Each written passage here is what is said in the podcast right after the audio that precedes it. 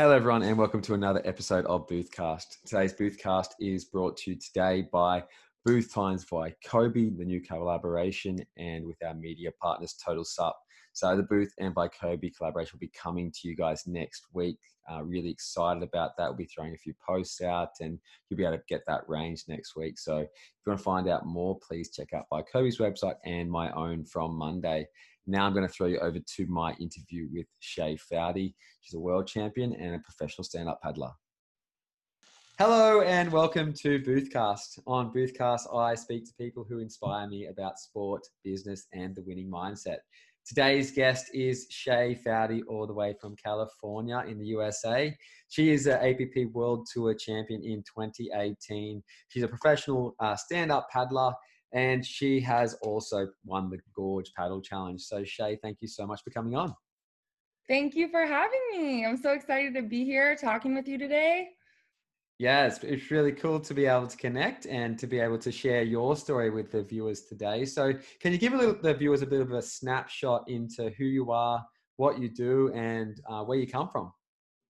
Yeah, so um, I am a competitive professional stand up paddleboarder. I have always been in love with the ocean. I started surfing at the age of three. I got into the sport of outrigger canoe at eight years old, and then I started competing in stand up paddling when I was about 12 years old. So I've always kind of been a little water athlete. I've always loved the water. Um, I'm currently going to school, studying to get my degree in nutrition, and staying busy by surfing because we can't compete right now. so yeah. Yeah. Yeah, awesome. So when you got involved in paddling as a young kid, was it a family thing that you got involved in? Like, was it your, your like your siblings maybe, or your parents were down paddling, or was it something that you saw that you really wanted to do? Yeah, I well, both of my parents both surf and love the water. So I I got into water sports young because of my parents and my little brother also surfs. We we all love the ocean. We're ocean people. But I got into stand up paddling. Really, it wasn't my choice. It was kind of a forceful push by my mom.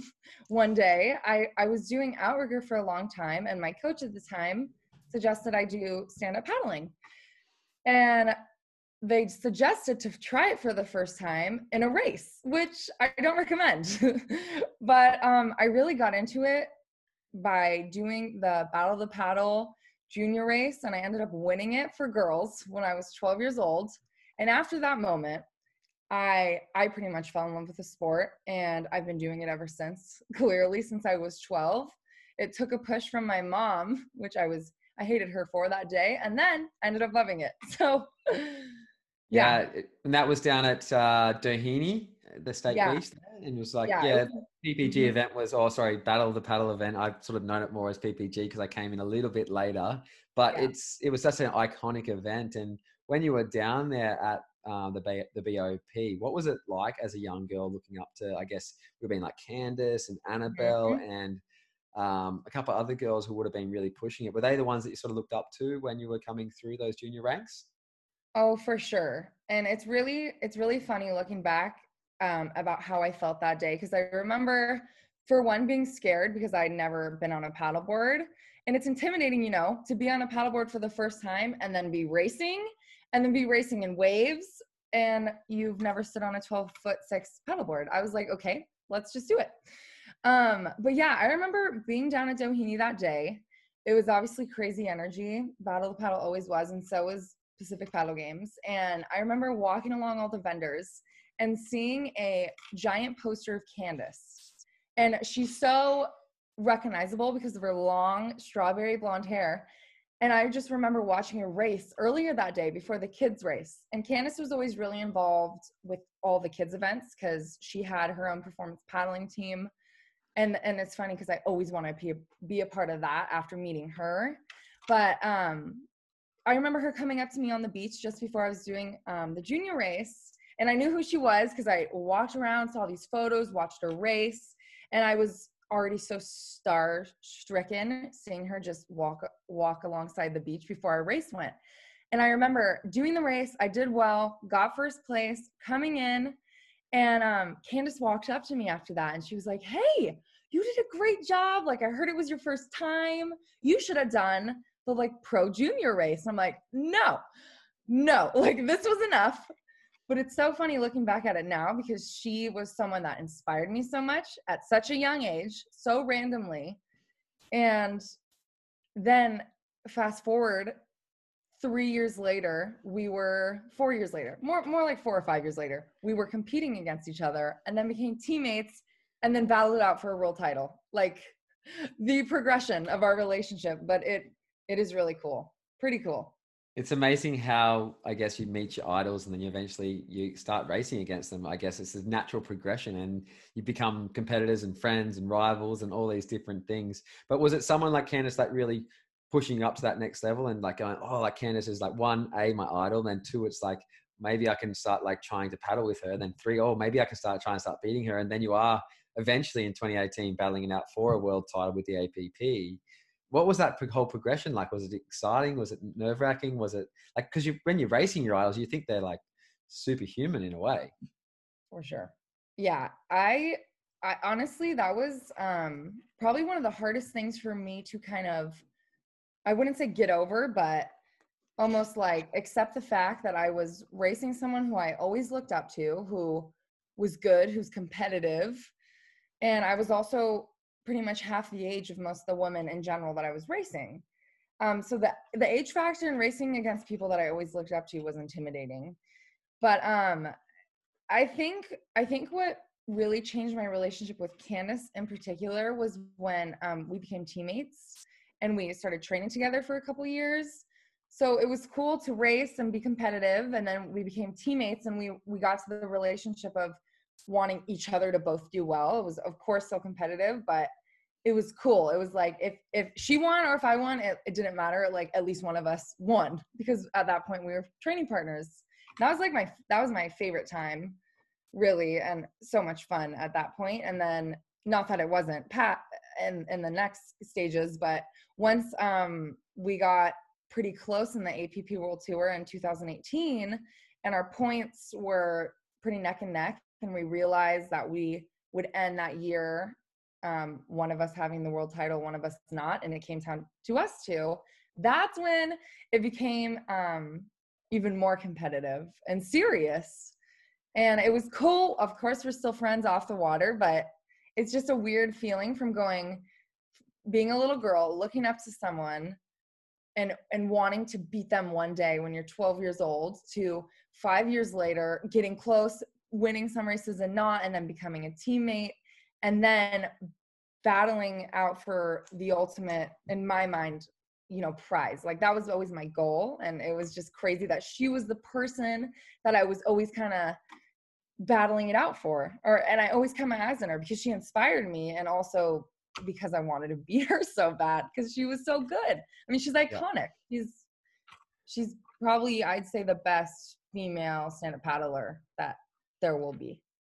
Well, yeah, her her career has sort of been from like 2006 in those early races she was doing in Hawaii. And it was so good to be able to speak to her recently as well on this podcast. Mm-hmm. And then she's basically been there through all of it, like through like the early battle of the paddles. Like then she won like so many of them, and then just kept racing, kept grinding, kept loving the sport, and it was just an awesome, awesome. I guess as any champion sort of goes through, like Connor has as well. There's different challenges that come through along the way, and I guess you were one of those big ones who was a little girl looking up to Candice, and now coming through and being able to to win that 2018 world title. Can you walk us through the 2018 world title a little bit? And I think it was uh, New York, Paris, and what was the other one? London.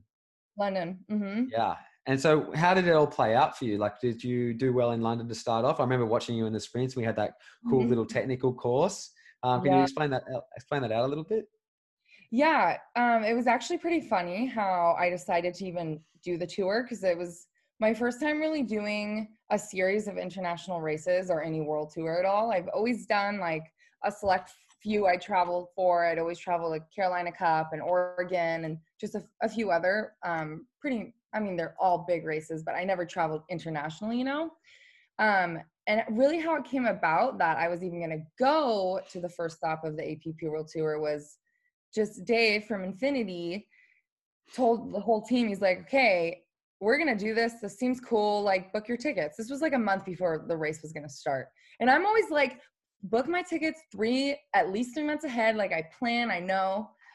So everything just kind of happened fast. And the next thing I knew, a month later, we were in London doing the first stop of the world tour, which was the most exciting thing ever. And going into that race, I had been training really hard that year. I felt strong. Um, it was really my first race of the season. I believe it was in um, June. And um, in the sprint race, is I believe the sprint race was first. I got um, first place in that. And once I got first place going into the long distance race in that um, in that stop, I just felt super confident and honestly a little surprised in myself because I was like, oh my gosh, I just kind of won that first part. Maybe I can win the long distance part. And I ended up getting first place in the long distance. And that put me at a high point count just because of the two first places and my confidence level. I felt good. I felt um, excited to do the next stops because I, I was just planning on maybe just doing London. And then after that happened, I'm like, okay, well, I got to go to all the stops now. um, so pretty much after London was Oregon, and I was still training hard. I was super pumped for the rest of the season. It was definitely my best result yet in London. And Gorge happened. I won the course race, and I think I think that out of all the races I've ever done was probably my most proud win. And and I felt the most accomplished with that result because every single every every single competitive woman that was in the sport at the time was there pretty much. And you know, Fiona Wylde, it was her element. We had we had strong winds that day.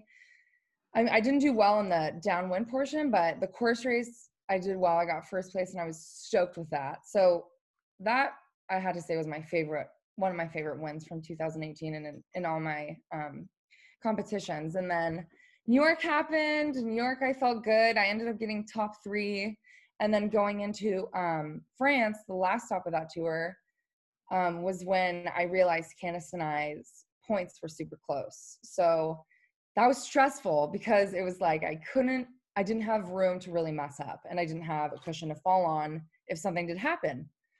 So going into France was the craziest experience. I ended up doing what I needed to. I I um, got good results both in the distance and sprints, and that's when I got my world title. But it was a crazy, crazy journey to get there. It was honestly the beginning of the year was last minute and then unexpected and then after those initial wins really fired me and inspired me to want to do well for the rest of the year and get a world title so what were your results through new york and through paris did you have wins there as well like were you did you win the sprints in paris um you know what's horrible is i don't remember exactly what i got i won the I won the sprints in Paris. And then when it went when it came down to the distance, all I remember was that I needed to get one place ahead of Candice. And I ended up getting one place ahead. I believe I believe I was in the top 5 for the distance in, in Paris. And then in New York, I got second in the long distance. And then I didn't do well in the sprint race, which really threw my points off. I would have had more of a cushion going into France but because of New York that that year in 2018 there was that huge like hurricane passing through the Carolinas or Florida I believe and then yeah. I remember yeah, that day was insane we had we had lightning there was waves it was stormy it was raining hard so yeah my result for that um sprint race was not great but luckily I had better results for the I rest. do I do remember watching it now because I was there and I remember the, the front was yeah. coming through and everyone was like, Oh, we're gonna race, we're not gonna race. And then obviously yeah. getting down there and it was just like it was pumping. It was like quite solid and like it was like yeah. then in the next day it was just like nothing. Yeah. It was crazy how it all changed there, and turned oh, around. Oh, I know. Yeah, that I actually did a, a little speech at a um, middle school to all girls after my world title in 2019. And the topic was um, conquering fear and adversity, adversity. And I talked about that race and just said, like, I told them the conditions, painted a picture of what it looked like. There was lightning, pouring rain, strong winds, giant swells you literally couldn't even see coming. I'm sure you remember. But um and it was just it, that race too really made me um want to do really good in my in the last stop at Paris because I wasn't proud with my performance just because I I let kind of my fear and self doubt get in the way of my performance. And um, I just want to prove to myself too at Paris that okay, yeah, we all have good and bad races, and I wanted to recover from that and and show myself that yes, you can do it. And even if you had a bad result, I wanted to just make it up to myself. So and yeah, there's like those key things that you're talking about there, like getting overcoming fear, and that, and then obviously the confidence that you were talking about that you gained when you were racing in London. Like, what was it about London that made you one race well? Was it because you threw stuff out of your comfort zone? Like, because normally you talk, you're talking about like you had to normally book three months in advance, and Dave said, "No, we're going to go in a month. Let's just get organized and get on with it." And that was sort of like throwing you out mentally. But then when you went over there, you just mm-hmm. raced well. Was that something in involved with like being more relaxed in your competition? You weren't focusing too hard on your training. Like, what was it all about London that really, I guess, took you to the next level because you hadn't really had a lot of wins before that?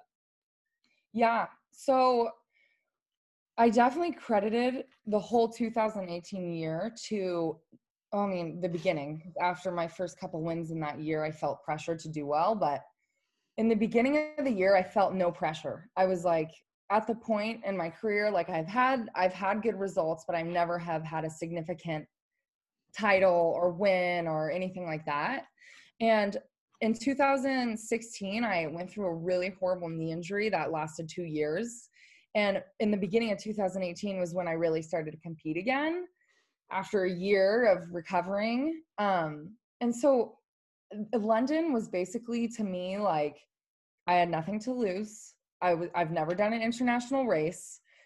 Like let and I felt and I felt strong. It was just yeah, it was the it was the mindset of not feeling pressure and and not judging myself on how I did because at that point no one cared how I did because I didn't have, you know, anyone really watching me. But then after that it changed because it was like, oh, she won this one. Is she going to win this one or what are her, you know? So yeah, the the the fact that I didn't really have pressure on me at the beginning of the year helped. And how did you deal with that? So you, you get to the top now. So you basically you never really had much. Um, you've been on podiums, but you never really had any wins or success. And then on the world tour level, you have two wins. You have the sprint win and the distance win. And then you're coming into New York, and you're basically kind of expected to win again because you've already won the first two races of the year, and you won the overall. Your big point um, difference to second because you've had two wins. What was it like trying to um, control your emotions with that external pressure essentially because and then that internal pressure because you've won and you now you feel like you have to win again yeah yeah you know i i definitely think going going through those pressures and learning to really control your mindset taught me how to be a better athlete now in person going forward for all my races and just life because 2018 yeah like you said at the beginning I didn't have pressure, I didn't have expectations for myself or others for me. So it was really hard, really hard going into the rest of the stops because I realized like I I was I could get a world title. That realization was probably the most um, I don't want to say burdensome because it was an amazing thing to have the opportunity to have, but it was a lot of pressure. It was a lot of pressure from people that wanted me to do well not that they wanted to make me feel bad but they were they wanted me to do well too and i am really hard on myself as well so learning to cope with um, just letting like the stress go and letting the fact that you have things out of control completely go taught me to just be a better athlete overall and taught me a lot about how mindset is everything you can be I mean, obviously, physical condition is just as important, but I really think when it comes to difficult times and when what really separates good athletes from great athletes is the mindset. So 2018 and and that tour and those competitions really um, made me like get down on my mindset. So yeah, going through from the start, it was mellow, and then as it got more intense, I had to roll with the punches and be more fluid with everything and also stay stay on top of my mental game yeah so it must have been really difficult having the different stages of the mental mindset that you speak about like good and great athletes, and that's something that we, touch on the show a lot. Is actually the mental side of racing and being able to control your emotions, be able to perform when it counts. So you come out of London, you have an outstanding performance, but then you have the the pressures now in New York of like trying to back up those performances. And you don't have wins in New York. You have obviously that that technical race where it's like quite difficult. There's big swell, wind, rain, lightning. Like just it was quite a hectic day of competition. You probably like the cameras couldn't even see out the back. It was that sort of difficult. And right. you have that race where you sort of you and Candice basically even up a lot, a lot more. So then you're coming out of that one, and now you're going into Paris. Now, what was it? Did you really focus down on your performance, focus down on your mindset to make sure that you had your control when you were going into those races? Like you win the sprints, and then you had to go one place better than Canada. So you were working out. You, you knew what you wanted to do. You wanted to win um, yeah. that world title. So, what were you doing leading into to Paris that sort of allowed you to make sure that you could perform the way that you needed to to secure something that you probably otherwise wouldn't have even thought you were going to do in January that year? Yep. Yeah. I've always been a really big believer about um, goal setting and visualization as well as just journaling. And I learned that at a young age because I worked with a with a mental coach. He um, was a good friend since I was young, and he has his own business on teaching. He works um, teaching like goal goal setting and mindset thinking, and he w- has worked with um, football athletes and the NFL and just a ton of different people. So I had a good um, start to learning how to practice mindset and how powerful your mind is when it comes to competition. So leading into Paris, I, in a weird sense, felt calm because I was confident in how I was performing throughout the year and I was consistent throughout the whole year. And that's something that I never really had. Um, but also, of course, really nervous going into it because of that pressure. And I wanted myself to do so well. So going into Paris, I was lucky enough to bring my boyfriend along. and when throughout before the race even started, I just focused on being present and walking around the city and just adventuring. And it was funny because I did all my adventuring pretty much with Candice too. So we would just we just had this unspoken thing that whole trip. We were like, "So how you feeling? Like, what'd you do today? Did did you are you hydrating? Like, just it was just so funny. But um for me the most important part on how on how I mentally prepared for that race was just staying grounded and present. I couldn't even, I can't express that enough, you know, just not trying to over obsess about what ifs and and if I fell or if I didn't get that result. It was just staying present and being grateful that I was even there to begin with.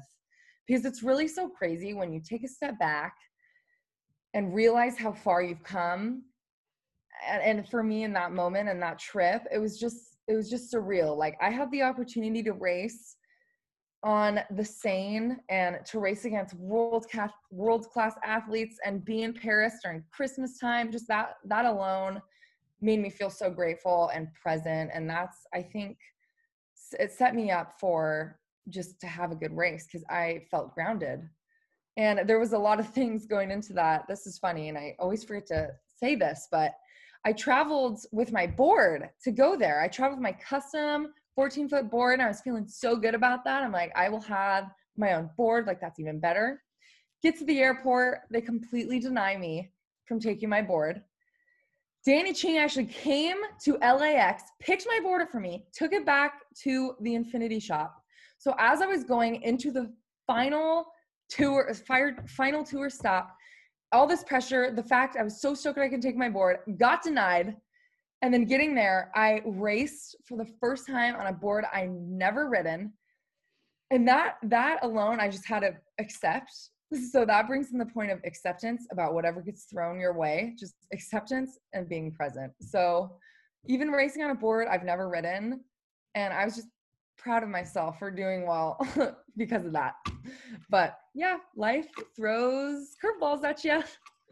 And that's something you really have to learn as an athlete and as an international athlete. Like you probably you hadn't done any international races. That was like your first year of doing international races on the scene. You were 18, I think, or or, or 19, and you were basically mm-hmm. just taking on all these new challenges. And that's something you just have to learn to be comfortable with. Like that's something that I've learnt really well, I think, and that's something that I'm really strong at is just being present as you're talking about and just accepting things for what they are. And I've had races like I get I fly all the way to Europe and I have no board there.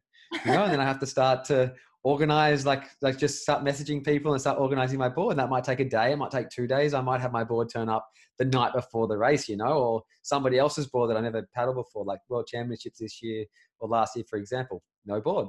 So I had to yeah. borrow a board from somebody else. But you get so used to all these problems that come up that it almost it's almost becomes the normality when you're traveling and that's something that you've you've sort of learnt firsthand where you get to the airport you can't take your board and you're like okay so what do i do now? You know? Yeah you just got to work yeah. it all out.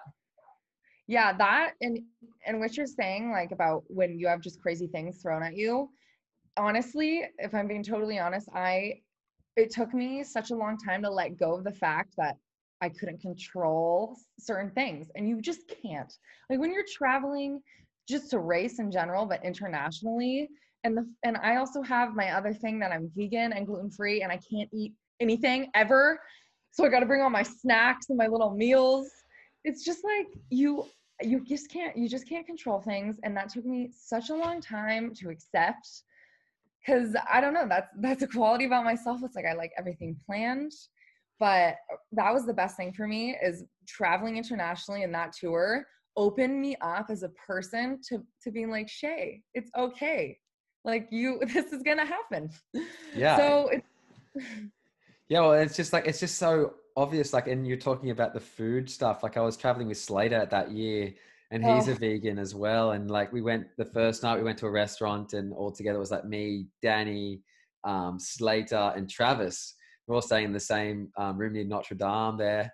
We went to yeah. like a dinner restaurant and we didn't really know, well, I didn't know, I didn't know Slater that well at that time. And we went to the restaurant. He's like, oh man, boys, I can't really eat anything here. He's like, I'll just go find somewhere else. It's okay. And, we were all like, no, no, we'll, we'll come, we'll find somewhere. And then we found this like one vegan place and like, no, no, none of the, none of the other boys were vegan. And we ended up just like eating there for the one night. And then we're like, Slater on your own for the rest of the week because it was just too hard. It was, and he, and he just went off and did his own thing. But it must be so hard traveling with a vegan diet because there's just, especially in like different cultures, it's not really very accepted. Like whereas maybe in Western culture, it's started to be more accepted. So you can go to different restaurants, you can go to the supermarket and get the food and the produce that you used to. How much of a challenge has that been? And is that something that's led you into that nutrition path as well? Yeah, totally. So my um the reason I'm vegan isn't just because um, I don't want to eat meat, but I'm also allergic to dairy. So half of it is really forced. and I'm also allergic to gluten. So that's a fun other, you know, thing to throw in there when you're traveling to crazy places. But honestly, um, I've gotten good at just being prepared food wise. Uh, I always, even when I was first first traveling, I always pack snacks and I always have little meals of some sort. But it's definitely tricky because on top of not being able to eat things, you have to compete and feel feel good and feel fueled. So I always that's the other thing. Anytime I travel, I always try to book an Airbnb that has a kitchen because I'm cooking most of the time. Because you can you can find things in grocery stores and make it work, but it's when you go out to eat, it's just difficult but um yeah like you said um i chose to study nutrition partly because of that. Yeah my allergies as a kid and also because i just love how food is so powerful and how it can change how you feel. And the aspect of of food and racing and being a competitive athlete and having my own you know experience with it. So um, that was definitely one of the things that made me encouraged to do what i'm studying and hopefully have a career in it so I can help other people and hopefully athletes.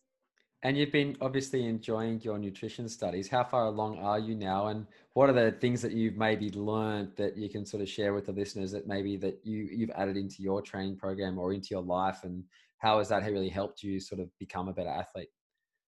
Yeah, I'm I've just got my associate's degree, so I'm pretty much halfway there. I've already been in school for three years. I've just been going to my local community college. So I actually, in the tour, I was a full time student while I was traveling and competing. So that was pretty crazy. But I've been doing my studies as I've been racing competitively. Um, I'm actually transferring to University of Hawaii on Oahu for my next part of my education, um, which is pretty crazy. I'll be there for three years, so I'm moving to Hawaii in August.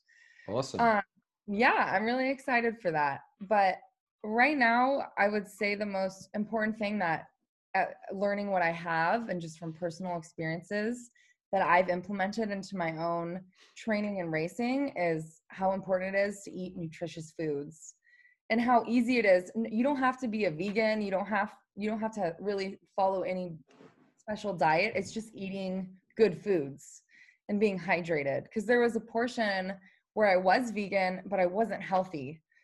And that's I think a huge misconception just for people that choose to be vegan and they're just not doing it right. So um, for me, the most important thing was just learning how certain foods are good for what. And for me too, and this is a really common thing with vegans, is not getting enough protein. And I taught, I really learned and taught myself um, how different sources of protein are good in different ways. And that was the that was the biggest hurdle for me was just learning how I could follow my dietary needs and choices, but also fuel my body for two times a day training sessions and 14 mile races and i'm really excited too just to keep learning and get get my degree because it's i think cool and i can use it personally for my own racing and training and share it with others yeah, I think it's an awesome thing to be able to study because I guess we do all this training as athletes and sometimes we forget about the fuel. I, I don't really have any particular diet. I, I just follow the approach you're sort of talking about, just eating good, nutritious food. And um, Chrissy looks after me with that sort of thing. So I'm, I'm very, very lucky. But when I, I got a friend who's just gone vegan, I was telling him this the other day because he, he, doesn't drink um, cow's milk and he doesn't. Have, I don't think he has enough protein because he doesn't supplement his protein. What should be people doing on? He's an athlete. He trains like three times a day, like an hour sessions a day, like he mm-hmm. 18 hours a week. You know, like a lot of training. But what sort of should an athlete like that be doing to supplement their protein um, when they're not eating meat? Yeah, I found the easiest way to get your protein and and do it in an easy way because a lot of protein sources when you go vegan you need a lot of it to equal the same amount that i don't know a steak would be or a chicken or whatever. Um, i found protein powder i always do like twice the amount of protein powder that um, something will call for in a smoothie after i work out just always. That's the first thing i drink or eat after i do a hard training session and that's easy and then I really like um, the certain products called Beyond Meat. They make pretty much burgers. They they make chicken strips. They make beef crumbles. They make sausages. Anything, and it tastes good. So that's another easy way, and it doesn't feel like you're eating tofu every day, and it's flavorless, and you just are looking at little blocks that are white and confused. so yeah I, I can't hate on tofu though because I'm obsessed with it too. But um, yeah, I, I would say being vegan, just making sure you're supplementing for sure. Not necessarily sup- supplementing, but getting your protein from proper sources. Beans are easy. Like I said, protein powder. I really like meat replacements. Um, I eat a lot of quinoa that actually has a surprising amount of protein and essential essential omega 3s and 6 fatty acids. Yep. Um, but there's things you just gotta, you just really gotta um, research it and just be smart about how you're doing it. Like I said, because you don't want to hinder yourself when you think you're doing something good for your body. It's just about educating yourself on how you can get different protein sources because it is pretty easy and it's definitely out there. Um, yeah. And even not, you don't even have to be full vegan. Maybe just do half plant based, half meat. So yeah, it's fun just to experiment with it and try something new. Yeah, what what's that diet that they call it? It's like um it's not like a meat diet, but it's like a conscious um like a plant-based diet, I think they call it. Yeah. And that's like it's sort of like some people still have a little bit of meat, but yeah, yeah. yeah. And it's sort of like that that sort of like easy one to sort of go, oh, I don't really eat meat, but I do kind of. yeah, exactly. Plant-based. You mostly eat plants. Yeah. So I, am not like that, but I have um, I had many discussions. I think even with Sven in Thailand, the CEO of Starboard, and he was talking about it all. But he was like, "Yeah, you got to really make sure you're having your protein if you ever come into this diet," because he's really very very passionate about it. But yeah, um, yeah, yeah. It's, it's, awesome. But with um with your diet, is this like did you realize that you, need, you were gluten intolerant and um, lactose intolerant or whatever those two things were like early days or was it only recently that you realized I was diagnosed with my allergies when I was in third grade. So I was about eight years old when I found out. And I've had them my whole life. But it took until I was eight years old for someone to think, oh, why is she puking every night? Why can't she sleep? Why was I a horrible baby? Because I was allergic to everything I was eating.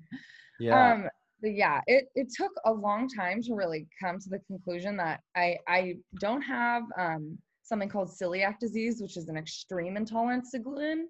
I'm just highly gluten intolerant and also allergic to casein, which is the protein and dairy products, not the sugar, which is lactose, which people are mostly allergic to. Um, but it, it just kicks out all dairy out of the picture for me as well as gluten. So yeah, I was lucky to diagnose to be diagnosed at somewhat an early age, but it did take a couple years and I was told I would never grow out of it. But at this point, it's just who I am and I'm used to it and it is what it is. Yeah, you just gotta make conscious decisions to put in your body so you don't puke after your meal. It's not so hard, is it? yeah, I have that motivation of yeah. not wanting to eat it because I'm gonna get sick. it's like that looks really good, but I can't have it because I'm gonna yeah. vomit afterwards. But what's the point?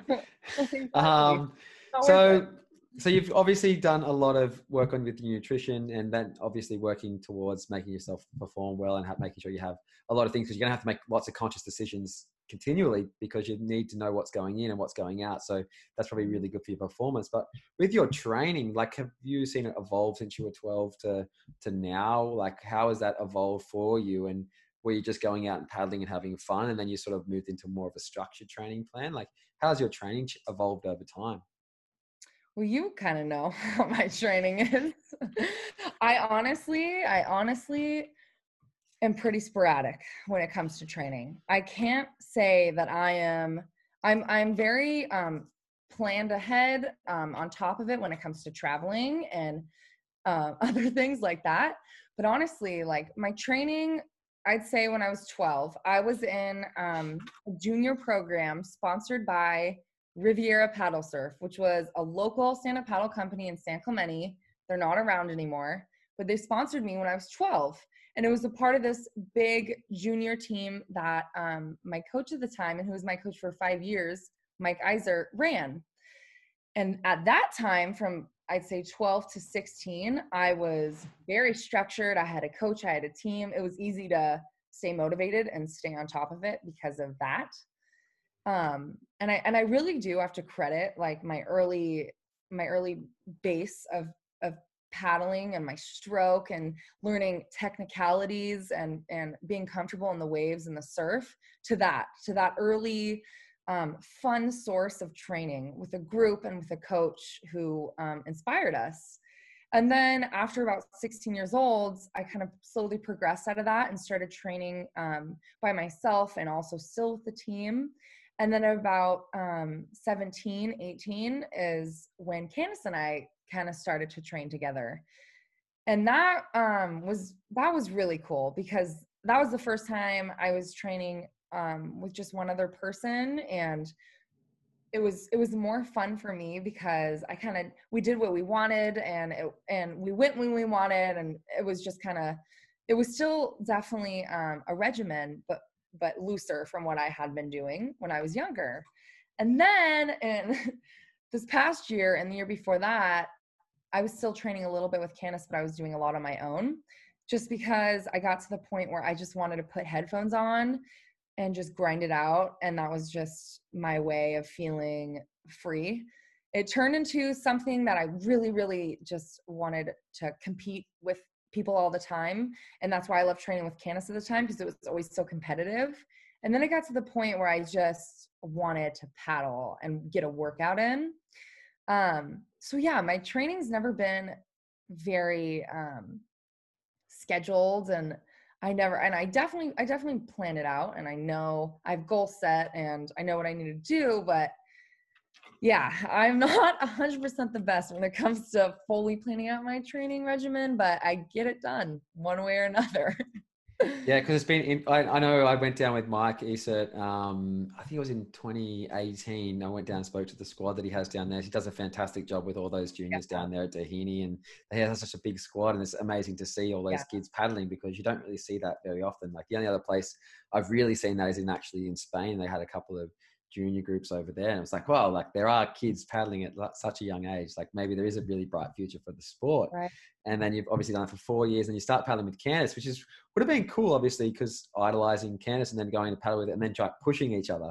Because I always exactly. like think about that nose in front mentality that I've had with certain paddlers that I've paddled with in my career, which sort of help bring you to that next level. But then you do get to that stage afterwards where you're like, okay, well now I know what I need to do. Now I just have to go out and do it. And yeah, putting the headphones on and, and that's what I pretty much do on most of my training now. I like to do groups sometimes, but going out and just getting the session done because sometimes you get caught up in a race mentality when you're training. Yes. And sometimes it's better to actually go out and train by yourself because you actually do the session the way it's supposed to be done.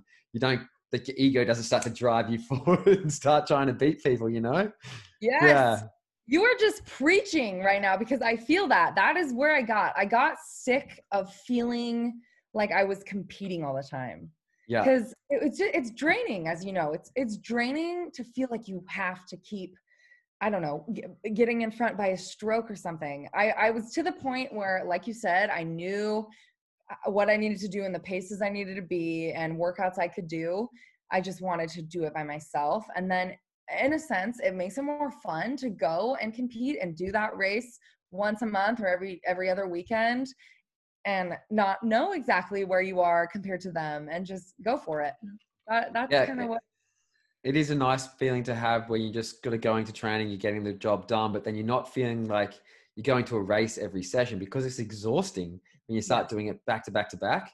Whereas, yeah. like if you're doing one race every couple of weeks or something like that, you actually go and test yourself there, and you you don't really worry about all that other stuff because then sometimes you start thinking about training, or some people like have that race mentality where they have to be winning at training to be able to win in a race, and then sometimes that backfires or sometimes that's fantastic. It just depends on your mental strength and how good you are at being able to perform when it counts. And I guess you were really able to do that in 2018. You win the APP World Tour, you win the, the technical uh, race at the Gorge Paddle Challenge, which is probably one of the most competitive women fields that you probably was ever put together. And then you actually go forward, you win, you get third at the Pacific Paddle Games. Can you walk us through that event as well, a little bit about um, just like your progression throughout the Pacific Paddle Games? Because for a while there, it was kind of like the biggest race in the sport. Like from 2012 to mm-hmm. 2019, when it sort of finally finished up, it was Battle of the Paddle, and then it became Pacific Paddle Games. What was it like to see the progression of that, and how did you go throughout the years? Yeah, you know what's so cool for me for that race, and I'm so sad it's not happening anymore. But um, it's it's in my backyard literally like i can bike down if it was at creek it was always at i i know one year we had it at creek which is the worst decision ever salt creek's gnarly not meant for paddleboarders i did that one yeah wasn't it fun it was so it was fun great. yeah just oh your board's gonna break possibly almost definitely when you come in yeah um, no, I saw Danny's but, Danny's board actually broke that year. I remember yeah, one of our yeah. heats, and he had to go in and get another one and come back out. Yeah, the fact he had one waiting for him just shows you like that was that's summed up what that race yeah. was. But um yeah, I've always really held Battle the Paddle slash Pacific Paddle games so close to my heart because it was my backyard. And I think throughout the years, that was probably the race that always was on the top of my list. Like I always wanted to win for so many reasons. For one, it was in my backyard, like I said, and I would train there every day. I'd envision it every day. And every time it would come uh, come back around in October or September, it was just like I remember like obviously the first time I ever paddleboarded was that race. And then it was just my goal marker. I wanted to get top 10 women, top five women, win it, win it, win it. It, it just progressed to that and it's such a bummer and i and i hold on to this hard because i've never actually won it but i got top three in it for the past three years it was happening and it was always so close which just sucks because i wanted it so bad but um yeah that that race was cool because it was in the surf and i love the surf and it was always just um at the tip of my fingers about being able to win it. But um yeah i really i really wish we could have just one more and i could have one more go at it. Yeah it'd be awesome to see that event come back into the sport and maybe after this little down period maybe someone will be excited and bring it back hopefully um, mm. because that was the event that everyone went to. It was kind of like the unofficial world title of the sport really for a long time. You had great athletes winning it through like that period and candice is probably the most dominant um, yeah. easily she just won so many like she was just so good in that technical surf race yep. format. She was just so good. And then I, I, actually had a lot of good experiences there. I never won it either. I Actually, I won a couple of the distance races, yep. but maybe a couple of seconds overall. Yep. It's actually funny. I don't really remember. I only you only usually remember your wins. You don't really remember. Of course, because you just kind of um, want to shove those back a little yeah. bit. You either use it for motivation to try and win your next yeah, one, or you exactly. just like, oh, I, I don't remember what happened there. You know? Yeah. that's why. That's why when you ask me like, how did I do in those other ones? no, yeah. I, I know, but that's that's the thing. And and going back to how you said Candice is so strong in those races, that was what was really cool leading up to those when we started to train together is we both had that mindset going into the 2018 PPG we really wanted one of us to get it because we both live right there and we both I think believe we're most confident in those waves. So training for that for that race was crazy. Like we would go out every day no matter what the size was. And when we did have the race we did have a good swell and it was pumping and it made it just so much more exciting. And having her just experience and encouragement because like you said all the races she's done and won for battle of the paddle and ppg made it um, much more exciting because we both were going into it both knowing um, that we like those conditions and it being our hometown race. So yeah, PPG is a has a special, strange place in my heart. yeah, I think it has a, a, special, strange place in everyone's heart. Except probably probably would have liked to uh, to win it as well, but it will hopefully get it back at some stage. But if not, there's so many yeah. amazing other races out there that we can compete yeah. at. Not at the moment, but hopefully in the future. Right. Um, so you have in that year, you also win the SUP Awards um, 2018 Women of the Year. What was it like to be recognized in that respect? I know, like, for even for me, like looking up to that when I first came into the sport 2014, 2015, and you sort of go to those awards, and it was kind of like a really big deal for our sport. Like, there was it was like a like the gala event of the year and everyone like dressed up and it was like quite fun. It was like the big event of the year. It's kind of like the final event the Pacific Paddle Games for a long time. Yeah. Um, how was that for you to sort of be recognized as the most popular, or I guess the most successful woman of that that year? That was hands down winning the female paddle of the year was even even with the world title probably just the most special moment for me because I had been nominated for a couple years before and all the women that ever are nominated are all amazing and special in their own ways. So to be recognized that way was so cool. It was so cool. And you know what's funny is actually in 2014 when I started um, getting my first good performances in terms of placing like top three with Candice and Annabel Anderson. Um, really, my first my first really good race that now that I'm remembering was the Santa Monica Pier paddleboard race, 2014. I got first place and I had beaten Candice and Annabel. Wow. okay. I was absolutely horrified to do, by the way. That was the scariest win of my life because. I had never done it. And I realized like at that at the uh, last buoy turn because how that race worked was it was a long distance in the morning and then a short course throughout the waves, an M course. And um, neither of them, I didn't do so great in the long distance earlier in the day. I think I got third and they were way ahead. So leading into that race, they um, were just looking at each other and being like they wanted to beat each other. And then there i was just kind of i was 15 years old like let's go for it. And i ended up winning it. So after that after that win i got recognized for the um, i believe it was the grom paddler of the year at sup awards. And at this time um, i don't know if you remember but it was just an insane award show when it was going on in those years. They had they had just it was beautiful. It was at the san clemente casino just on the close to the beach and everyone was there everyone's dressed up and so that that was cool and after i got that grom paddler of the year i always wanted to get the female paddle paddler of the year. So then when 2018 came and I won it, I just remember sitting there just feeling like just shocked and overwhelmed because I've oh, I I wanted that since I started paddling and it was a huge honor, huge honor. Yeah. It's always nice to be recognized for, I guess, the hard work and the and the years of doing things over and over again to try and get those results. Yeah. And then when it all lines up, it's really nice feeling. Were you doing many other races through that 2014 I guess, period where you had some success? And like, where were, when did you start to really realize that you could actually start to mix it up with with Candice and Annabel? Was it was it that race that you're talking about, the Santa Monica race, or was there other instances where you were kind of like, okay, I'm I'm doing okay. Like, let's see if I can really mix it up. And was there any events in the US, I guess, that where you were racing at the time that you really performed at, and you were kind of like, okay, maybe I can do better next time? Yeah, I would definitely say my first standout race was the San, was the um, Santa Monica Pier race.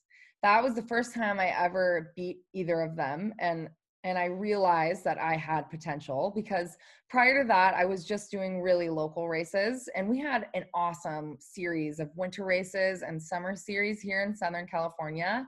So I had opportunities every weekend to do a race, um, but I never done anything really big.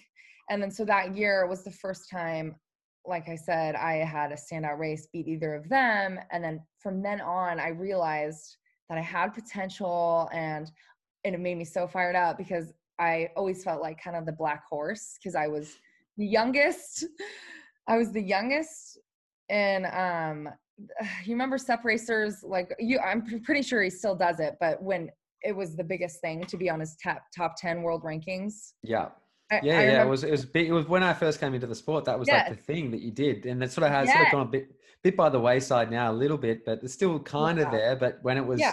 big, it was really big. Yes, and that and that point from that point on, I think I I think I got moved to like eleventh, and then so my goal was like, okay, what races does he rank? Like I want to I want to be top five, and yeah. and then for a couple years I was the youngest, I believe top ten for like three years, and then the super rad girls like Jade Howson came into it and a couple others. So, but yeah, that I would say Santa Monica was the first race where I realized I had potential, and and then I started to do um, Carolina Cup and obviously I did PPG every year slash Battle of the Paddle and Gorge. I started doing was the other next one, the Heard River race.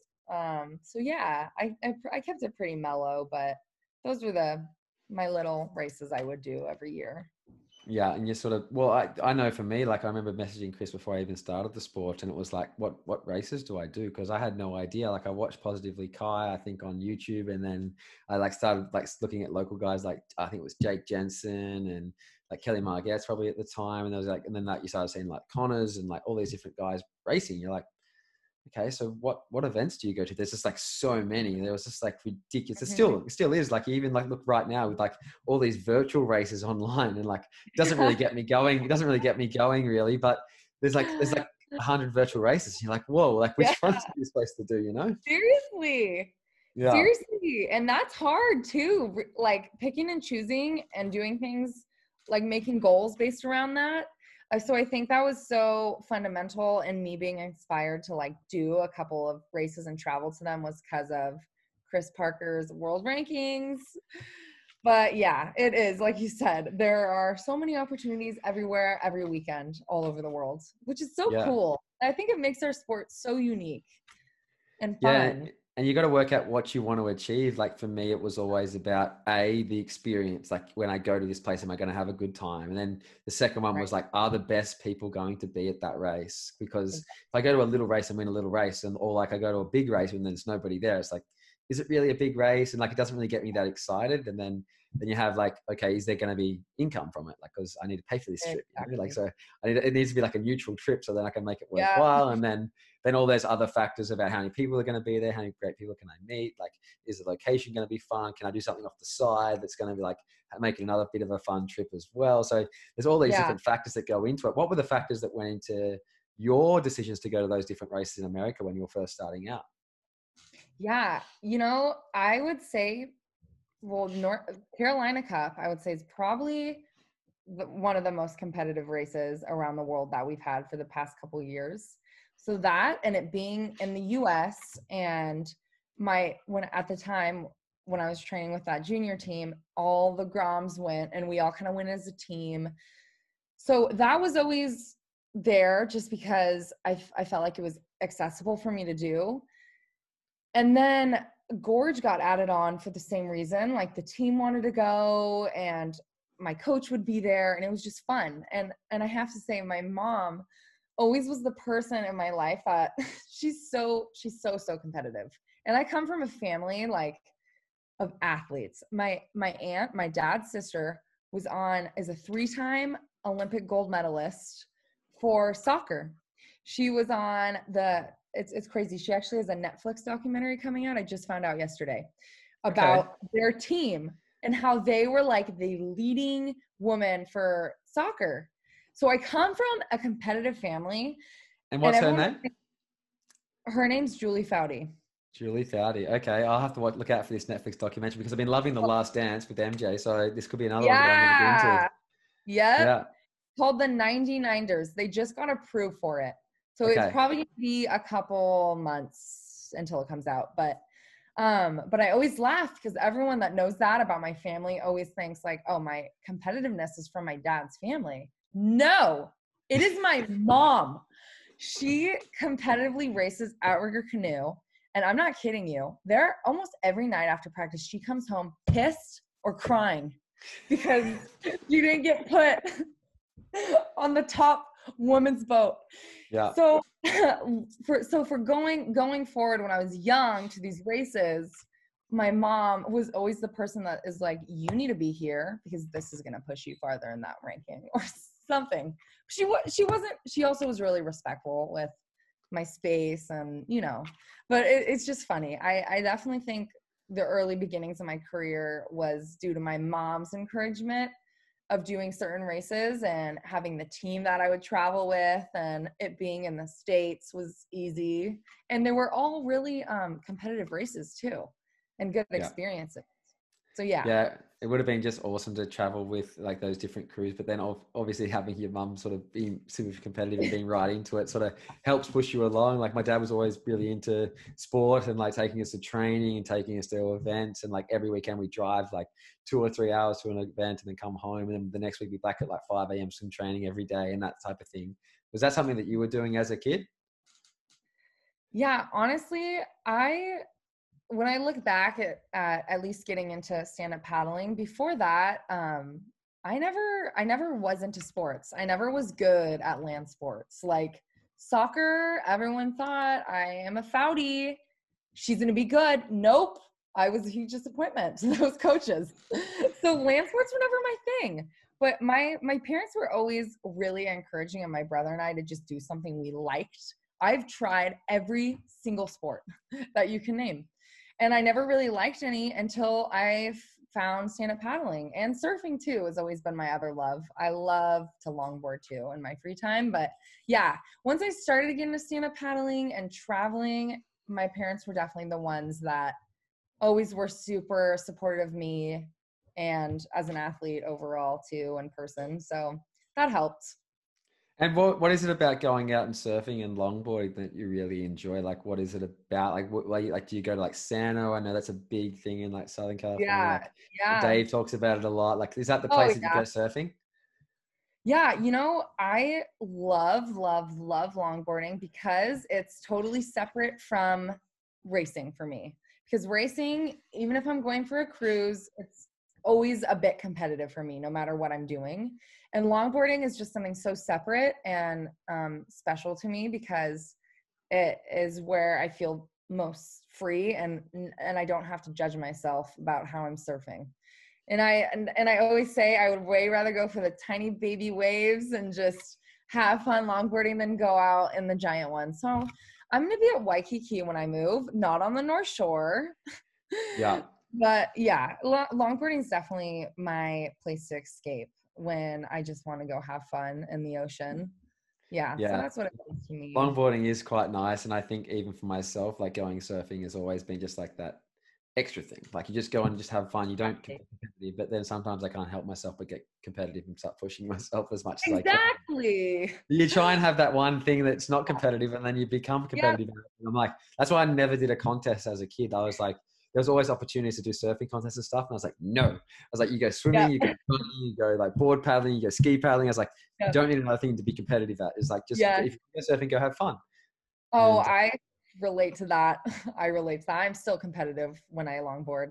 My yeah. friends, my friends always tell me they're like, you need to calm down because I try to fight some people. I just I'm not really, but I do get competitive and I do have to keep myself in check. Yeah. I'm, so what, so if I look up on YouTube like car park brawls, uh, women fighting Shae, Shae Foudy, would would it come you up? May find me, you may not. yeah. Uh, awesome. Nature. Yeah. And what's so? I guess that competitive nature that you've had throughout your career, and now that you talk about even through surfing, is is that something that's been internally driven? Like, was it your mum who sort of helped you get that competitive drive, or like even looking up and seeing your aunt? I think I think you said um, being a yep. competitive soccer player. Was that where the competitive drive came from, or was it just something that was just internal that you just like, right, I need to be better. Like I need to wake up tomorrow morning, go 5 a.m. outrigger paddling or sup paddling and go make myself better? Like, what was the internal drive or the external drive that was pushing you? It was definitely purely internal. I am competitive by nature, no doubt about it. I since since I had something that I knew I could be good at and and I had goals always set, it was just so fun. Like I love that. I love that. I love that. And it's so funny because my brother is so opposite from me. Hates competing and I've always loved it. It's definitely innate. It's a part of who I am. And then I, I remember there was a point before I got my license, I would walk to, to high school. I'd walk to school every day and walk home. And we have this giant, I mean, like a giant incline hill. It is vertical to get to school. And I would always put on my motivational podcast and just walk that hill so fired up. That's just, yeah, that's just how I've always been. I'm definitely competitive by nature and and I love like I love pushing myself outside of my comfort zone and then trying to get good at something. Starting from nowhere and then going to somewhere yeah. eventually yeah, yeah. you've got to have that to drive to sort of push yourself forward, and I, you obviously have it. And it must be exciting now moving over to Oahu in Hawaii to take up your nutrition degree and obviously be able to train warm weather all the time, nice waves. Like, how excited are you for that? And, and do you think that'll help take you to the next level with your longboarding or with your your stand up paddle racing, or is it just going to be like just fun for you? Like, where do you know where you're going to live? Like, what's it? How's it all? How's it all planning out? Because I know you like to plan. Yeah. yes. Um it's actually pretty cool. We already have um, a condo. I'm moving there with my boyfriend. We already have a condo um, at the bottom of Diamond Head, and it's nice. actually my my bathing suit sponsors condo. So I already have it secured for the past um, six months. It's in the perfect spot. So it's pretty cool. I'm not living on campus or anything. Um, and when I'm there, I definitely want to have fun. I'm yeah. not. I'm. I definitely want to do races. I want to do a lot of downwinding and train because I love that and surf a ton. But yeah, I'm not planning really on doing any races when I'm out there because I think it's just gonna be hard. I'm gonna be going to school full time and somewhat going to have a job. But yeah, I'm definitely excited to to be in a totally different environment and explore Oahu in that lens, you know, and to yeah. meet to have the opportunity to meet people that way. So it's pretty cool. I'm really excited. I'm really excited. Hopefully, we can move because everything is so up in the air, as you know. Apparently, their rule right now, and it's at least until May 31st, but if you go there, you have to mandatory quarantine for two weeks. You yeah. can't leave your place to stay. So I'm going to be there with no bed and no food in my little condo for two weeks. Yeah. Yeah, but, so that well, that's exactly the same here. We have like even just for our really? state at the moment, yeah, fourteen day hard wow. border, all international travel, fourteen days. Um, yeah, it's pretty pretty full on. So it's gonna be quite hard for us to move around for a little bit. But yeah, I think it's gonna be exciting for you moving to to Diamond Head. I know that we were yeah. actually going to stay there for a month in July this year, not in Diamond Head. What?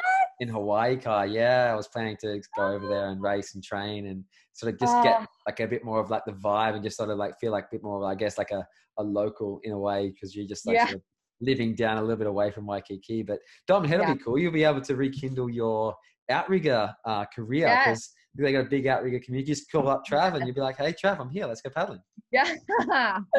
you know what's funny? I've heard obviously, but um all the outrigger clubs there, I've just I've I've mentioned to a couple people that I know over there and I'm like, I just want to join a club and like have fun. And they're like, no. If you join a club, you're racing and you're at the practices every day. It's like, whoa, there it's it's uh it's the it's equivalent, I don't know, to football or soccer over here. Outrigger is the sport and you don't mess around. So yeah, I definitely I definitely want to get back into it because that's like my roots. That's where I started. That's what made me to the stand-up paddler I am is from outrigger and learning a lot of the culture of water sports through that, which is cool. I'm excited to hopefully get into it there. Yeah, and with um, outrigger obviously being something that you started doing, um, were you like I know it's like downwind culture in Hawaii, like it's probably really prevalent there, a little bit prevalent here in Australia and maybe a couple of different nations. But coming from like Southern California, there isn't really prevalent wind that often. Is it harder to maybe learn the downwinding skills a little bit coming from um, California, or is it just as easy? Like what? Because like it just it's hard because I didn't really learn how to downwind properly on a stand up till I moved to Perth because then I spent like a whole summer like just downwinding on my stand up, Yeah. and then I you just get the skill, You're starting to understand it. But Yeah. before that, I could I could do it on a surf ski, but it was all out and back stuff. It was on the Gold Coast. We had some downwind, but not as much. Like, is that something that you could probably work on a little bit more for yourself? A hundred percent. We definitely don't have optimum, optimal downwind conditions here. It's like, I don't know, a couple days out of the year where it's good. Yeah, Um, so I am really excited, and that's probably my number one thing that I'm looking forward to do when I move is doing the runs out there because there's a couple couple that I already know of and I've wanted to do for such a long time. Um, and so that's my main thing is just practicing downwind because downwinding is probably my favorite thing to do on a stand-up paddleboard. Le- besides the surfing aspect, it's it's like you're surfing little baby waves for a long time. For the whole Yeah. time, you're paddling. yeah, and then and then you can start foiling downwind. You can do all sorts of Yeah. stuff. Have you done any foiling down at Sano? No, no, because I'm the type of person that would cut my leg off if I I would fall in front of it and cut my leg off. Oh, I come on, you're you're more skillful than that. It's like I longboarding. know. I know. I I need to try foiling. I just have not gotten to it, and I'm also kind of scared. Yeah. I'm not gonna lie. We'll go and do it properly. Go behind the boat, and then you'll gradually get it. I think I got Jordan Mercer up on behind the boat. Like Really? Like yeah, yeah the Sharon Partners photo shoot at the start of this year, and I just saw she posted another video of her like learning it again. So she's got it. So I'm sure you could get it as well. Yeah, Oh yeah, she's just kind of the most badass woman ever, though. So yeah. I'm She's sure very she very talented. Yeah, yeah, that's cool. I know. That's that's a that's another goal maybe I'll throw in there. yeah. So speaking of cutting, so speaking of cutting off your legs, um, you've had a few injuries over your career. What what is, what how how much of a hindrance have they been? Like I know you come off 2018 and you had the abdominal injury. Like we were about to start to work together and sort of try and take you to the next level Yeah. again after having such an amazing year, but it sort of got a bit railroaded by the the injury and it sort of really you struggled with it for maybe six months or something like that. What was that Yeah. injury like? And I guess coming off an amazing 2018 and then coming into the next year and having all those injuries, Yeah. what was that like? humbling that is probably my number one response to that humbling Yeah. and and i don't know what is wrong with me but my body i i get injured super easily and it's so annoying because in 2016 when i was 16 years old i couldn't i couldn't really walk for i couldn't walk comfortably for over a year. Like my knee injury was so bad i couldn't even walk. Really. And then i could walk. Don't get me wrong. I'm sound, i'm making it sound very dramatic but it was painful. I was just it was a bad injury. And then in 2018 i finally healed up from that and i had my good year. I felt so good. And then 2019 rolled around and in february of last year nope it's 20 nope no yeah yeah yes Yeah, 2019. Yep, yep, yep. I had torn, partially torn my transversus abdominis. And that is very hard to do, apparently. Apparently. And I did it. I haven't done it. I don't know. Yeah, yeah. Because most people, it, it takes a lot. And I did it from laughing, deep belly laughing. Of course, I think that was the needle that broke the camel's back. But um, after that, trying to get back into racing and training was really hard. And I felt really discouraged because yeah. I come off a world title and then a month later really i severely hurt myself and then so trying to race in new york making the rest of the 2019 tour um, and and my first race really back in 2019 was in september at, at um, the the long beach stop and and in new york and i remember my my actually my short course race i got fourth which i was incredibly surprised at and then going into the long distance race, the year previous in 2018, I got second. And then in 2019, I got second to last. Literally. Yeah. Going from from that was like I, I finished the race and I saw everyone stoked for Seychelle and April and Fiona. And I just thought that I'm like, wow, I made a complete full circle. I was there last year and this year I barely finished the race. So it just goes to show you like for me, I guess I learned after that like what makes someone a great athlete I think is picking yourself up and and progressing even when you when you make a complete like flip around like being humble when you're winning and also being humble when you're losing then that's mm. what that's what last year really taught me honestly and i'm grateful for it because i i have experienced both and i have i've experienced what it's like to be on the top and then also completely be at the bottom literally so it, it was it was um definitely a, a good learning year and then paris uh rolled around and I was actually training again. I was feeling better. I was pretty much healed in December. And I was super stoked with my performance in the sprint race. I got third.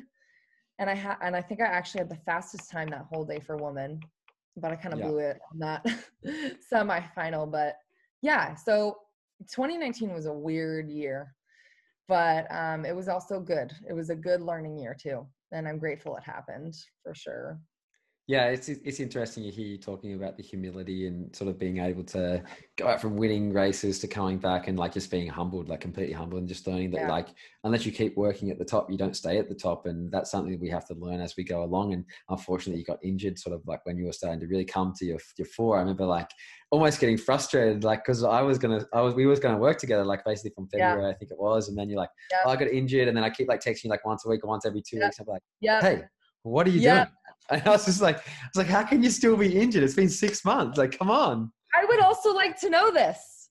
Yeah. My, yeah, I know. I know. It was literally, it was the week, it was the Friday. I, I can tell you exactly. It was the Friday you had called me. We talked. I was so pumped. I was training with Michael Booth, man. I was having the best 2019 of my year. That weekend, two days later, tore my abdomen. Yeah. So that's how that year started. You literally too excited. firsthand. You heard about my pains that whole year. Yeah, oh, the whole year. I was just like, come on, like, come on. Like, I know. by now. Like, are you doing physio? I was like, are you doing the right things? Like, what are you doing? Yeah, like, how... you're up on me. Yeah, I was like, why are you still injured? Doctor. Yes. Yeah, I was like, why haven't you been to physio yet? What's going on? Yeah, it was it was good. It was a, a good experience, I guess. Like just yeah. to sort of see like injuries and how much they affect athletes, and it was obviously yeah. fun to work with you after New York and leading into Paris, and sort of to see you get a bit excited again after the race because you were yeah. after after New York, and then just sort of see you get sort of have that progression again. And now it's like, oh bummer, like you can't even race this year, so everything sort of just happens the way it does and there's nothing you can really do about it but you can just take it as it is and you've got a really positive mindset and it's always great to see and but now, like we talk about like this year, COVID 19 just screwed up everything for most people. Um, yeah. I guess any plans that they had, they just can't do. No events, no racing. Uh, a lot of people losing their jobs. Like, how has it affected you, and how have you dealt with it? Yeah, you know, I really was in denial when everything started to kind of surface and and it was being talked about. and it was it's really funny, not really funny, but Dave Boehne actually called me when he when he had a trip and he had absolutely no idea what was going on. He called me and he was like, "I think Santa Cruz just got canceled because that was our first race that we had planned on doing." I go, "Yes. Have you not been watching the news? Like it is in Orange County now, Dave." it, it, was just funny, but it, it was really like then once once Santa Cruz Paddle Fest got canceled, it kind of like hit me like, "Oh my gosh, like this is serious." And then I, lost my um, job, which I was a dog walker for my for my. this is what I do to make my gas money or my food that I buy every day. Um, yeah. But I I was do- I was dog walking after school every day, and and before that I was nannying. But I had I had um, recently stopped doing that because my workload was so gnarly for school. Um, but honestly, I have to say I'm really grateful in the fact that COVID hasn't really affected me in a really um, dramatic way. I've just I've been taking the time focusing on school because that's literally all I can do anyways. I'm so busy with everything in terms of school. I'm taking really I'm taking two gnarly classes right now, so I'm a little bit grateful they're online and I can use my notes. I'm a little yeah. bit grateful for that. but yeah, I'm I'm grateful in the fact that it, I haven't really been too badly affected. So the only bummer is I can't I can't paddle really. That's a bummer. We can't we don't all of our parking lots are closed pretty much. Um, so I've just been biking down with my surfboard on my bike racks and surfing every day, and that's been nice. Yeah, it's not so bad. Just begin yeah. just going down, having a surf, and, and getting angry at people. Exactly. Gets you fired up. It's, it's fantastic. I'm feeling like I'm competing again, but I'm yeah. scaring old men or little kids, unfortunately. no. and and so what for so going forward for you, like what's the what's the plans? Like are you gonna keep racing? I know you're going to Hawaii, you're gonna obviously be studying for another three years. Like what is the the plan for you for the next five five years or so? My really my goal right now and my only plan is just school and then getting getting my educational career done with. My plan for school wise is i'm getting my degree in um, dietetics and i'm going to hopefully become a dietitian which is a um i don't want to say an upgrade from a nutritionist but it's more schooling and you have to be certified um, by the state and also by um, the dietetic association um, it's really kind of like being a nurse for food, about how I like to say it, because I can never be a nurse. Seeing blood makes me want to faint. Um, but yeah, that's that is really my goal right now is getting my degree, and then I have to do um, a minimum of 1,200 hours of internship right after I get my degree. So I will be moving back um, to the mainland, back probably home to do my internship because there's none in Hawaii. So yeah, my plan really is just enjoy enjoy living in a different state and Hawaii of all places, which won't be hard to enjoy, and getting my degree and hopefully actually completing it in three years, which I will. I will. I'm good about that. But yeah. Yeah, I'm sure it'll be I'm sure it'll be an amazing journey going forward. And talking about Dave and, and sponsors and different people who've helped you along in the way, how have you sort of managed um, to get sponsors and, and to like really help I guess, facilitate your goals and your dreams? Like, how have you worked towards partnerships? Like, I know you had a manager for a while and even reached out to me originally at one point to do a virus shoot. I think it was in Hawaii, and it just yeah. I never really worked out. But how did how was the the process of that for you? Yeah, I always, like you said, for a short time, I did have a manager, and it ended up not it not it didn't work for me just because I I like to do things my own way and and organically. So all the partnerships i've had have been me solely working with the the, the people. Like my first real, real sponsorship was riviera paddle surf and i became close with the family and they really helped me with my career and being so supportive when i was nobody. And they didn't need to support me the way they did and they did um, but it's it's really important to me with all my um, partnerships is it being real and organic and something i truly believe in.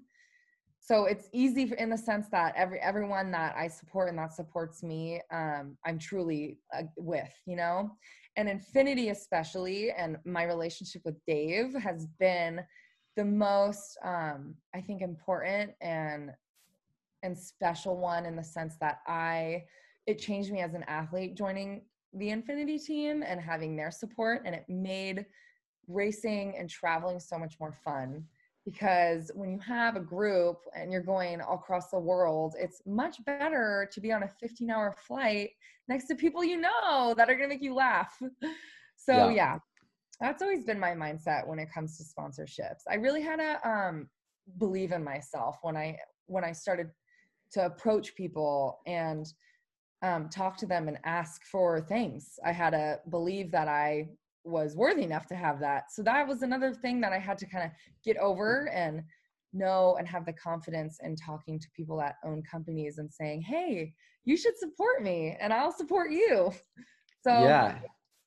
It's such a hard thing to do in a way, especially when you're younger and you're all green and you're like, oh, like I don't know if I can talk to this person. Like, oh, they, yeah. they might be a bit like, I don't know, a bit funny towards me. But as you get older and more confident, you just go, hey guys, I want to do this like yeah. do you guys want to jump on board and we can help each other and then that's basically like the initial start of the conversation and most people say no but then there's some people that say yes and then they end up being like i've had some of my sponsors for eight to ten years now and they're just wow. part of your journey you know like they they actually come on board and they're like okay like we're in it for the long run like you do yeah. something we'll help you out and that's that sort of like loyalty and sort of sticking by your sponsors i think is really important as well and just like even like through tough times now, like all my sponsors have been amazing to me, and that's I think because of the time that we've all spent together over such a long period of time, it sort of all works out. But yeah, as a as a young athlete, it does get it is hard, but you sort of get better at it as you get older.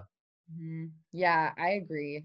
It definitely took me a couple years to um, grow into that confidence, and then yeah, the relationships you do make and keep are really cool because it is for the long run and that i don't know having that having that support too from companies and people that have been with you from the beginning is special.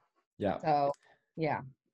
Yeah it's it's it's really important. Like i think i of my sponsorships like i think Sherman Partners have been with them for five years starboard five years cyborg 10 years. Yes. i think i've been with oh dean since 2013 so it's probably seven years. Wow. the bennett the bennett one there is like my first ever paddle, I think I got off Tank Bennett when I was 15 or 14 years old. So that was like 16 wow. years ago.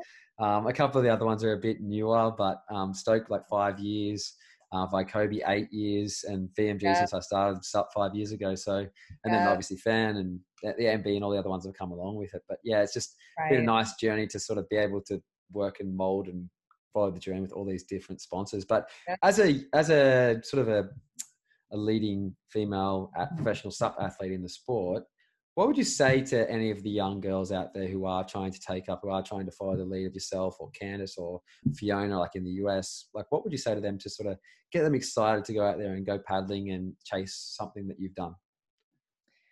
I love that question because that's 100% where my soul is and what I'm passionate about is inspiring not just younger girls, but the younger generation to do things that fire them up. But I would say, I would say to any young girls or anyone that's just looking to get in the sport is um, just do something, do it because you love it and because it makes you stoked at the end of the day. Because that was always what I think made me a good stand-up paddler is the fact that I loved it so much and that I I was excited to go train and to go sweat and to be in pain. I was excited for that because it was what I loved. And I think with anything that you do, just do it with um, passion. And I, I definitely, um, the other thing is, is learning um, to accept that you're going to fall and fail. And failure is a blessing in the biggest way because it forces you to grow. And if you, I, I always think this is, I, I remember the times where I, I wasn't making big um, falls in the sense of, you know, not doing well or losing a race or anything like that. If I didn't have those moments, and I'm sure you can understand, I definitely wouldn't be where I am today.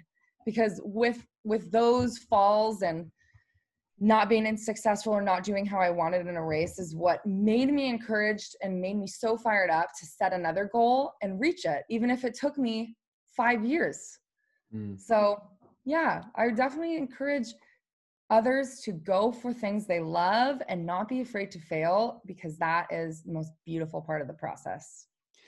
And you touched on two really good points there, like following your passions and being comfortable with failing because if you don't really have any failures, you're not going to really learn how to like, to be better going forward. Like you're not going to be able to use that lesson essentially. Like you, that's how I think I've said a few times, and a lot of people say it as well. It's like you win or you learn, and like exactly. and even when you're winning, you're still learning. Like there's so many things that go into those different races. Like what do you think of one of like the key things that happened in your career that you went right like i really learned from that moment i'm going to go right now i'm going to move forward from that like was there any falls as yeah. you're speaking about or failures that you really helped you along 100% i always i will never forget this moment so gorge paddle challenge i believe it was 2015 it was my second time doing that race i it was the course race i was about 15 years old i had had a horrible start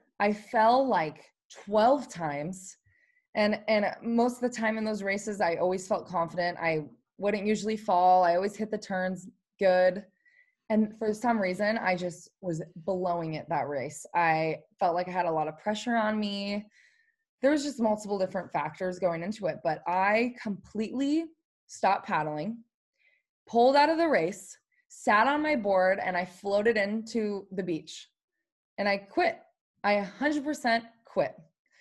And I remember after that was the first time I ever quit or stopped a race since. And I remember walking in and my mom looked at me and I forget exactly what she asked, but it was along the lines of saying like like why did you do that? Like why would you just give give up? Like why'd you just mm. paddle in? Why don't you just keep keep going for it at least? And in that moment, I realized, like, oh my God, I'm never going to allow myself to do that again. And from that point of truly quitting and and realizing that that was that was failing is when you when you give up on yourself. You can be last if you do it, if you finish it, you freaking you learned. You won in a sense. But from that moment I learned so much and it's such a valuable lesson that I carry with me any race New York, New York Sup, Sup Open when that freaking hurricane came in. I wanted to quit more than anything. But I remember that moment and how I felt about and how I was so discouraged in myself and how I promised myself I would never quit again. And that and that was a defining defining time in my in my career as a human because that taught yeah. me more than just, a, just as a competitor. Yeah, I just have so many fit like things like that. Especially when I was younger, like I never didn't finish a race. Like I always like came to like you sort of like it was all about that mental strength as well. And I, like yeah. I would come to the end of a race and I just buckle. Like, cause I was a really good trainer, but I wasn't a good racer. And then as I got older, I got better at racing because I raced so much, you know, like, but then there was one race, um, it was like the 2015 uh, doctor race. So it's a race from Rottnest Island to Sorrento, which is like in Perth, like my local right. sort of down race, but one of the biggest surf ski races in the country. And wow. I had an amazing race. I was like sitting second for a lot of the race, and I was third, and then I was like dying towards the end. Like I hadn't done much um, mm. surf ski paddling. I must be 2016. I hadn't done much surf ski paddling that year. Like I'd I'd bonked. I like didn't have the right nutrition. Yep. Like and I was falling to pieces. And I could have paddled to the finish line. Yep. But I didn't. I actually pulled out with like three k to go called Vlad's over yep. one of the guys that I knew in the boat, and I just got on the boat and came in, and like I was sort of mm-hmm. like I don't know, like felt really sorry for myself for the next like three hours or whatever it was yep. after the race. But I just felt like such a pussy. I was like, yeah. come on. Like, you know, like I was like, like as soon as it was just like regret. I like really like, understand. Is that yeah, it was just feeling? Yeah, and I was like, never again. I was like, I don't care how I feel from now on. I'm making nope. sure I finish the race. Exactly, exactly, yeah. exactly, exactly. I I in the uh, Nicaragua race race in 2014, I actually um, fainted at the end of that race. I completely fainted. It was because I I sh- I really literally should have stopped because I hadn't drinking water in the whole 13 mile race and it was over 100 degrees, 100% humidity. And I literally pushed myself so hard and I fainted at the end because I did not want to pull out. Yeah. We're psychopath humans. I, I feel Oh. like when people do this, we are psychopaths. But what I also didn't understand with my like surf ski race was like two weeks before that, I went to ISA Worlds um, in Fiji and I won. But like in that race, I'd like absolutely destroyed myself all the way to the finish line. Like there's like boats coming through and like I'd broken away towards the end, but then there was a boat Yep. coming through and like all these guys were like surfing the wake Yep. up to me and I kept Yep. smashing myself to the finish line, like pretty much collapsed over the finish line, was white, lost like four kilos in the race, like couldn't do a Oh drug test my four and a half four and a half hours till after the race because I was so dehydrated. Like I Yep. couldn't keep any food down. Like I was Yep. like delirious. I remember doing an interview and it was just like mumble. I just didn't know what was happening, you know, at the time. I just Yeah. like, killed myself. And then two weeks after that, I like was just You're such, like, "No." such soft. I was like, no, I'm not getting finish line. You're like, I'm nowhere, that's nowhere near as bad as I was then. Like, what was I thinking? But there's just these lessons you learn. I was learning that like 26, 27, you know, like this wasn't that long ago. But Yeah. you're just constantly learning. Doesn't matter how much racing Yeah. you've done. It's just all these life lessons and, and racing lessons that you have as you go along. But with ISA, you said you were, I think you went there in 2014. How was that experience for you? Because that was probably your first international competition that you went to. Did that change the game for you a little bit as well? Like to really see like the, the sport as a, a bigger thing Yeah. than just in America? For sure. I um actually that was a really fluke thing that I got to go. Um I don't know if you've ever heard of Brandi Baksic. Do you know who Brandy is? She was Don't she was so. she was pretty much the number other number one girl in California next to Candice and she would always do the local races and and her and Candice were really competitive for a, for the beginning years. And um, she was supposed to go, and she ended up not being able to for some reason. And I was 14 at the time, or I'm sorry, 15. And she last minute texted me. Candice couldn't go. She last minute texted me because she knew I was literally a Grom. I have never, I had never done well any point before that. And she was like, she can do it. I did it. My mom went with me. And Slater actually um, was there for the men, and Sean Point Sean Poynter was there for um, sup surfing men. I'm trying to remember who else. Oh, um, Carter Graves. She was a prone paddler for that team. But anyways, um, I remember I was the youngest competitor in the ISAs next to Itzel Delgado. And then that's how I met Itzel through that too. And we have an awesome relationship too. And he's like my Peruvian brother. I always Yeah. call him. But um, yeah, that race opened my eyes to the sport really.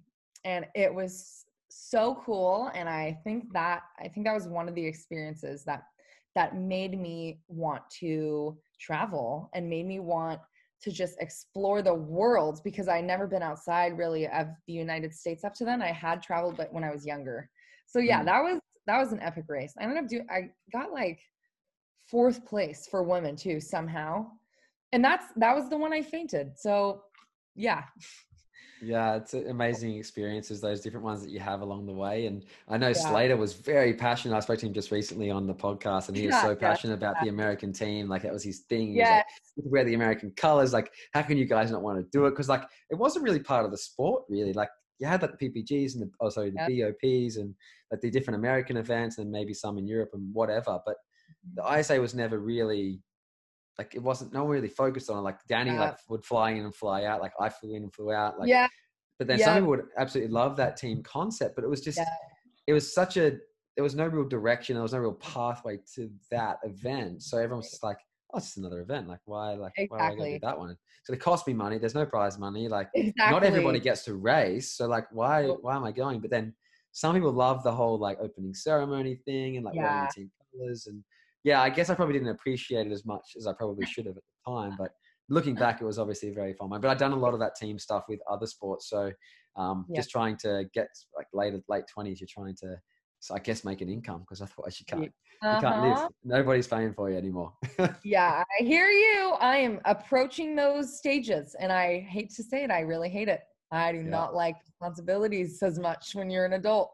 yeah. But No, yeah, you've I, got to, definitely- sorry. I hear you on that. I hear you on the team thing too. That I definitely I definitely have to say that experience of the whole opening ceremonies and Slater being so pumped about America yeah, he he was funny on that trip, but it made me appreciate and feel prideful for competing for a country. It was Yeah. pretty cool. Yeah. Yeah, absolutely. I, I know that in Fiji, I flew in, flew out. I think I raced like a Red Bull event on the Friday, on the Saturday, and then I flew to Fiji on the Tuesday, Oh raced on the Wednesday, flew back on the Thursday, then flew to Perth, and I think I raced in a ski race the next weekend. And I think I won every race, so it was kind Oh. of good for me because I just kept like just ticking along. But then I went to like I, I focused on one. Denmark actually did the opening ceremony stuff, and I didn't do very well. I actually stayed there with the team for the whole week. And then in China, I got frustrated and I was just like, I'm flying in. I flew in, they canceled my race and put it to the next weekend. I flew out, and then I flew back in the next oh weekend and then raced. But so it was weird because like just like just going there, getting the job done, and leaving seemed to work for me. So I Yeah. guess you got to sort of work out what works best for you, and then uh, in a way, it works for the team too because without Yeah. me flying in, they wouldn't have. I don't think they would have won that overall that year. So it all it all works out. Yeah. You're crazy. That's crazy. I can never do that. Fiona did that in New York. Her Yeah. and someone else left. Was it you? It was It was me. you and her. Of course it was. yeah, I organized it because you guys. we were both we were both winning the Euro Tour, and I had to. I spoke to Bella and I spoke to Tristan about trying to like sync the event so then I could go to Scharbeutz, and then I got them to move the race from the Saturday to the Sunday. I think it was because we were both leading the Euro Tour, and they wanted us there for the presentation for the Euro Tour as well. And we're like, well. If we, can't race, we're not going to go because like it's not really worthwhile. Yeah. So we like flew in, we like finished the, the long distance race in New Yes. York, um, it was like maybe I think we had to leave by 3 p.m. to get our 6 p.m. flight. Drove out to I don't know which airport it was. Um, yeah, flew across to I think we went to uh, Oslo or no, yeah, something like Oslo I think it was, and then like transferred to Hamburg. Got picked up, drove out, had like maybe an hour or an hour and a half sleep. Uh, Arthur went as well. Arthur, all his bags and and paddles got lost, of course, because Yep. Stuff always goes missing. And um, yeah, then we just like ate lunch. We vomit, I vomited up my lunch up through the race. Um, finished, felt terrible. I like I finished the race and was like shaking everyone's hand. I had to walk away, like away from the crowd. Like I ended up like vomiting into the water, and I just felt so bad. And then eventually just finished the race. Yeah, That's just, insane. but like Didn't it's amazing. Like it's still I still won. Like it was just like how did I that even happen? know. I was just You like my whole my whole mindset was just like, okay, where's Titouan? Like same as what you had in um Candice that year, like in in the P, in the PPGs. I was like, what was my going for my third in a row? I was like, if I can just be near Titouan, I think he had to beat me by like more than two places. And then like I had a terrible start, and I just gradually I just felt good, and I was playing on this new starboard board, and I felt like it was nice, and yeah, it just all worked out. It was weird, and Yep. Fiona won as well. Yes. I remember seeing that and just being like, you guys are insane. Yeah, there's On another level. That was crazy. there's just no perfect preparation, really, is there? No. There sometimes- you gotta go for it. you think sometimes you think you're nailing it, and then the next time it's like Yes. you do the same thing the next time. You're like, Yes. Terrible. I don't know why I did that. There's no, there's nothing makes sense. Yep. Yep. Just gotta go for it. I really feel that. You can't control it either. Yeah. Well, um, really appreciate your time today. Keith, is there any shout outs you wanted to give before we go off air to sponsors, friends, family, whoever you wanted to give a shout, even to yourself, to like your Instagram handles and all that sort of stuff, so the viewers and the listeners can find out more about you. Well, um, I definitely would like to shout out Infinity Sup for everything and specifically Dave Boehne. It was his birthday yesterday, actually. It was, I Um, him. Yeah. He um definitely has been probably the most important person in my paddling career in the past 3 years and and and making me so pumped to want to do good and chase my dreams that I didn't think was possible. And um my bikini sponsor company Pualani Hawaii um Vitargo they have been my fuel source for the past couple of years. Really reliable and um, i'm stoked that i have them on my side. And obviously my family my mom and everyone just that has helped me along my journey my past coaches. Yeah. And and having the opportunity to speak to people like you that um, love the same thing i do and want to progress the sport and hear my story i'm grateful for that so thank you boothie No worries. Yeah, it's been super fun to chat to so many um, athletes and different Yeah. like because like I guess water sports athletes don't really get the time that, or like, unless you're like a professional surfer or Right. um, you're a waterman or Kai Lenny or somebody like that, you don't really get the exposure that normal sports would get, like football or AFL or um, whatever sports are different in popular in different parts of the world. Like we don't get our stories out there. We don't get any of this coverage. So it's nice to have a place, I guess, where there's a whole bunch of different athletes that you know just awesome at what they do, and I get to speak to them, and I love it because I get to hear about your story and hear about all these different things, and there's so many things to learn, and um, yeah, it's just, it's just been really really nice. It's cool. It's fun. It's fun to listen to everyone else's story and the fact that you're shining light on stories that a lot of people don't know about, like you said. Really yeah, cool. absolutely. It's um really really cool, and I think it's Shae Foudy on Instagram if people want to check you out. Yep. Shae Foudy. That's my All right. Instagram. Well, thanks Shae, and thanks to everybody who has been watching the Boothcast. Um, amazing journey, amazing stories. Uh, if you want to check it out, uh, podcast channels, Apple Podcasts and Spotify, and a bunch of other ones, but they're the main ones. Uh, if you want to watch any of these videos back, uh, Boothcast um, in the video section on Michael Booth on Facebook. So really appreciate everyone listening. Uh, like, share, follow, all that good stuff. And Shae, thank you so much again for coming on. It's been really awesome chatting to you. I actually had a really good time. Yeah, thank you so much. So did I. I'm stoked that I could talk to you. That was awesome. All right, until next time. Thanks, Shae. Thanks.